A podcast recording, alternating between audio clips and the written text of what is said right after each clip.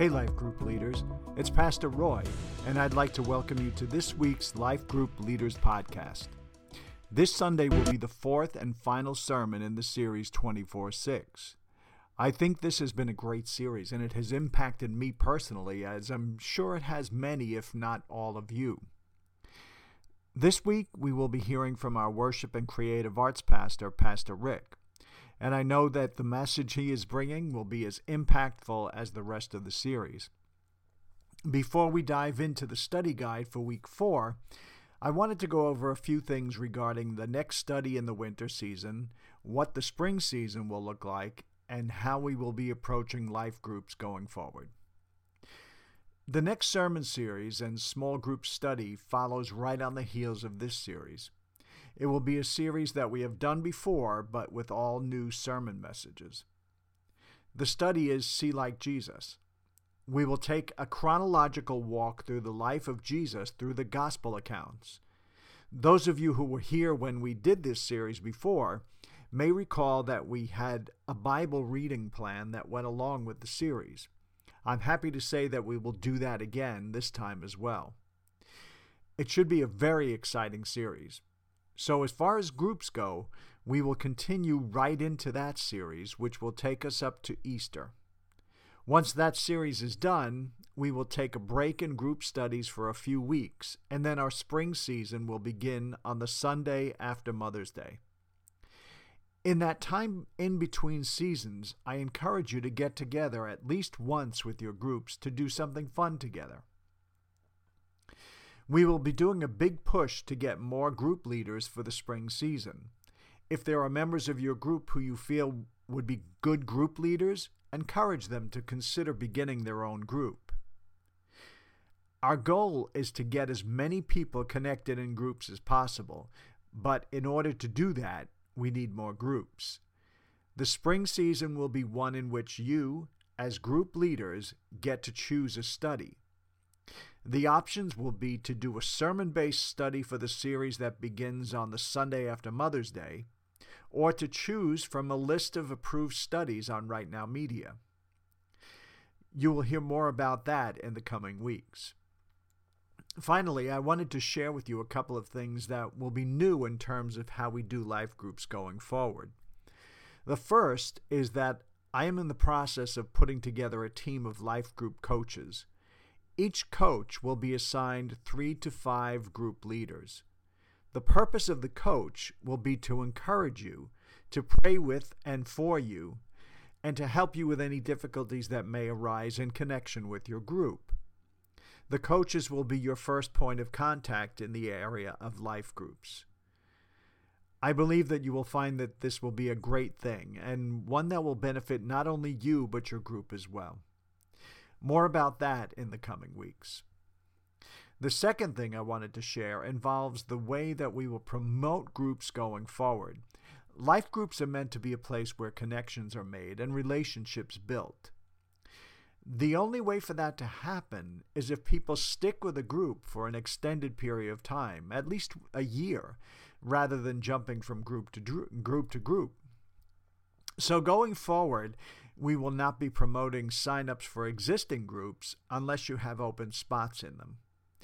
The assumption will be that your group will stay together and participate in each group season together, unless you tell me otherwise.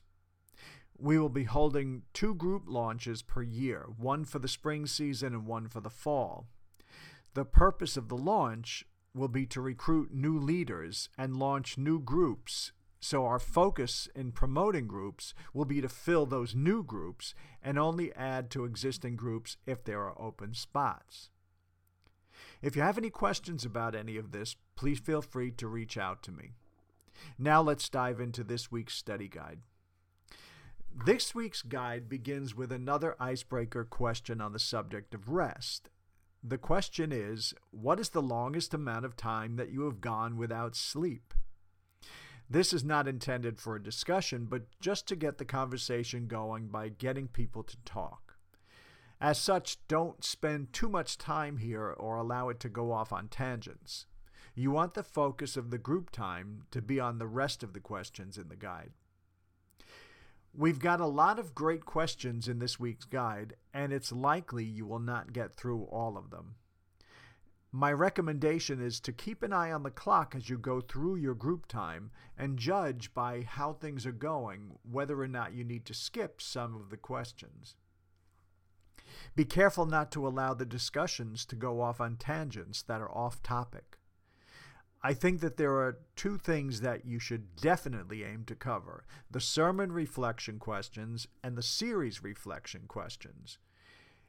If you can, if you can also get to the digging deeper questions, that's great, but don't sacrifice the other sections in order to do so.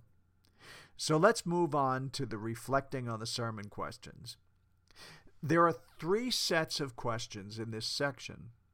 The first set asks the group to reflect on this week's sermon by Pastor Rick, and then answer the questions: what new things did you learn about the idea of rest, and what surprised, surprised you or challenged you? The goal here is to get everyone to share what they took from the sermon, to share how it impacted them. Spend as much time as needed here. Let the Holy Spirit guide you. The next set of questions points back to some of the scripture passages that Pastor Rick referenced. Before asking the questions here, have one person read Genesis chapter one, verses twenty-six to thirty-one, and another read Genesis chapter two, verses one to three. In these passages, we read that mankind was created on the sixth day, and on the seventh day God rested. So the first thing that mankind saw God do is to rest. Based on these passages and what Pastor Rick shared, answer the question, what does this tell you about rest? I believe that this points to not only the importance of rest in God's eyes, but the fact that God wanted it to be a gift to us, something that He Himself was modeling. And the fact that it was the first thing that God did after creating Adam and Eve just highlights that importance. God wanted us to understand how important rest was. He didn't model work first, He modeled rest.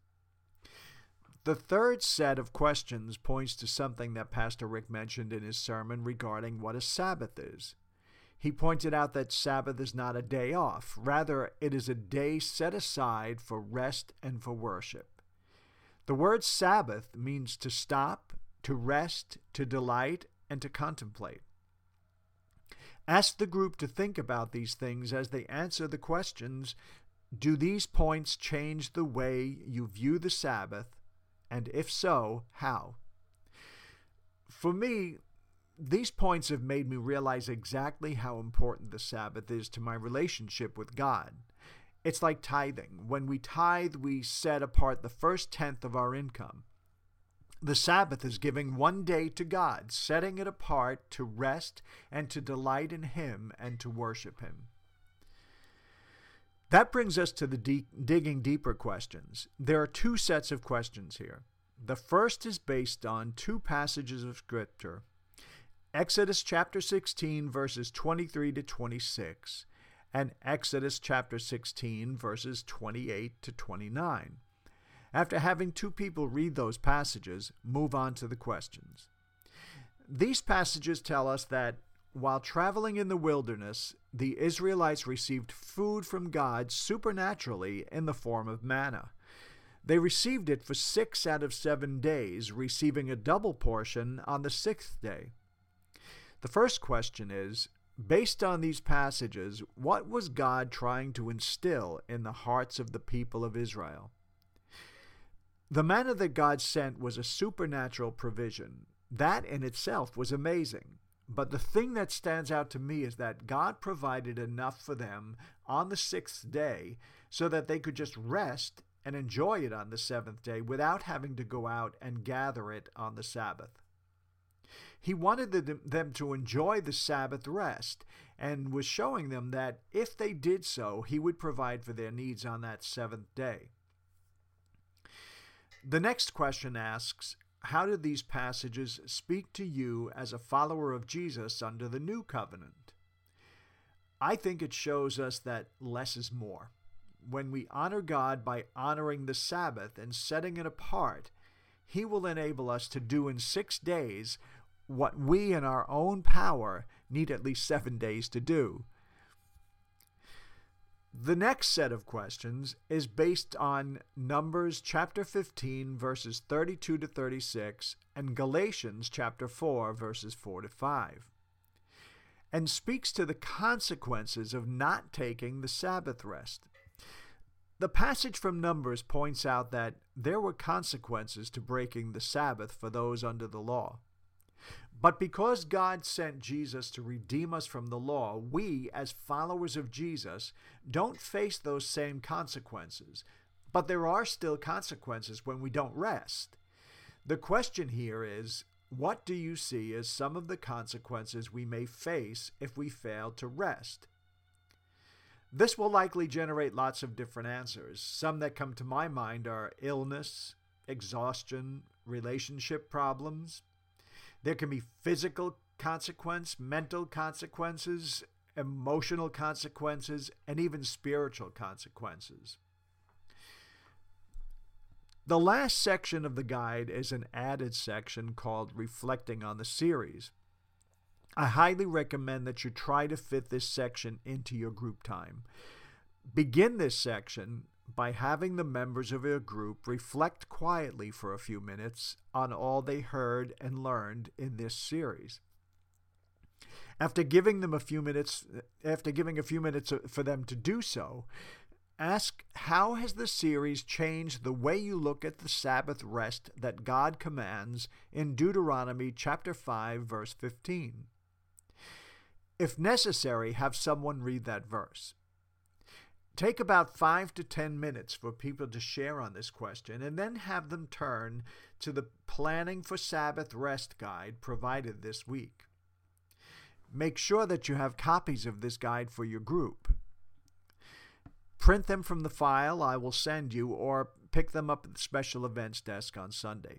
The guide highlights the four principles Pastor Chris shared last Sunday, and it also has a resource list on Sabbath rest on the back. Give about five to ten minutes for them to look over the guide, then ask, do you plan to incorporate the Sabbath rest in your life? Ask them to share what their Sabbath plan might look like with the group. They don't need to fill it out right then and there. In fact, I would encourage them to take it home, pray about it, and then take the time needed to fill it out. A great suggestion for all of us is to identify one or two people in our groups who we can ask to help us stay accountable to our Sabbath plan. Group members might want to begin those conversations in fellowship time after the study time. Well, that's it for this week's guide and for this series. I hope you found the series inspiring and impactful, and that the group study guides helped you as you look to implement the Sabbath rest in your lives. Let's pray. Lord, we thank you that you love us so much that you have established the Sabbath rest so that we can be restored, refreshed, and brought ever closer to you. I thank you for all that you have shown us through this series on rest, and I pray that you will help us to apply what we have learned in our lives. I pray for these groups and these group leaders, and I ask that you bless them this week and always. Bless their families, bless them with good health, and help them to fully embrace the Sabbath rest that you want for each of them. I ask all of this in Jesus' name. Amen. God bless you as you lead. Have a great time in group.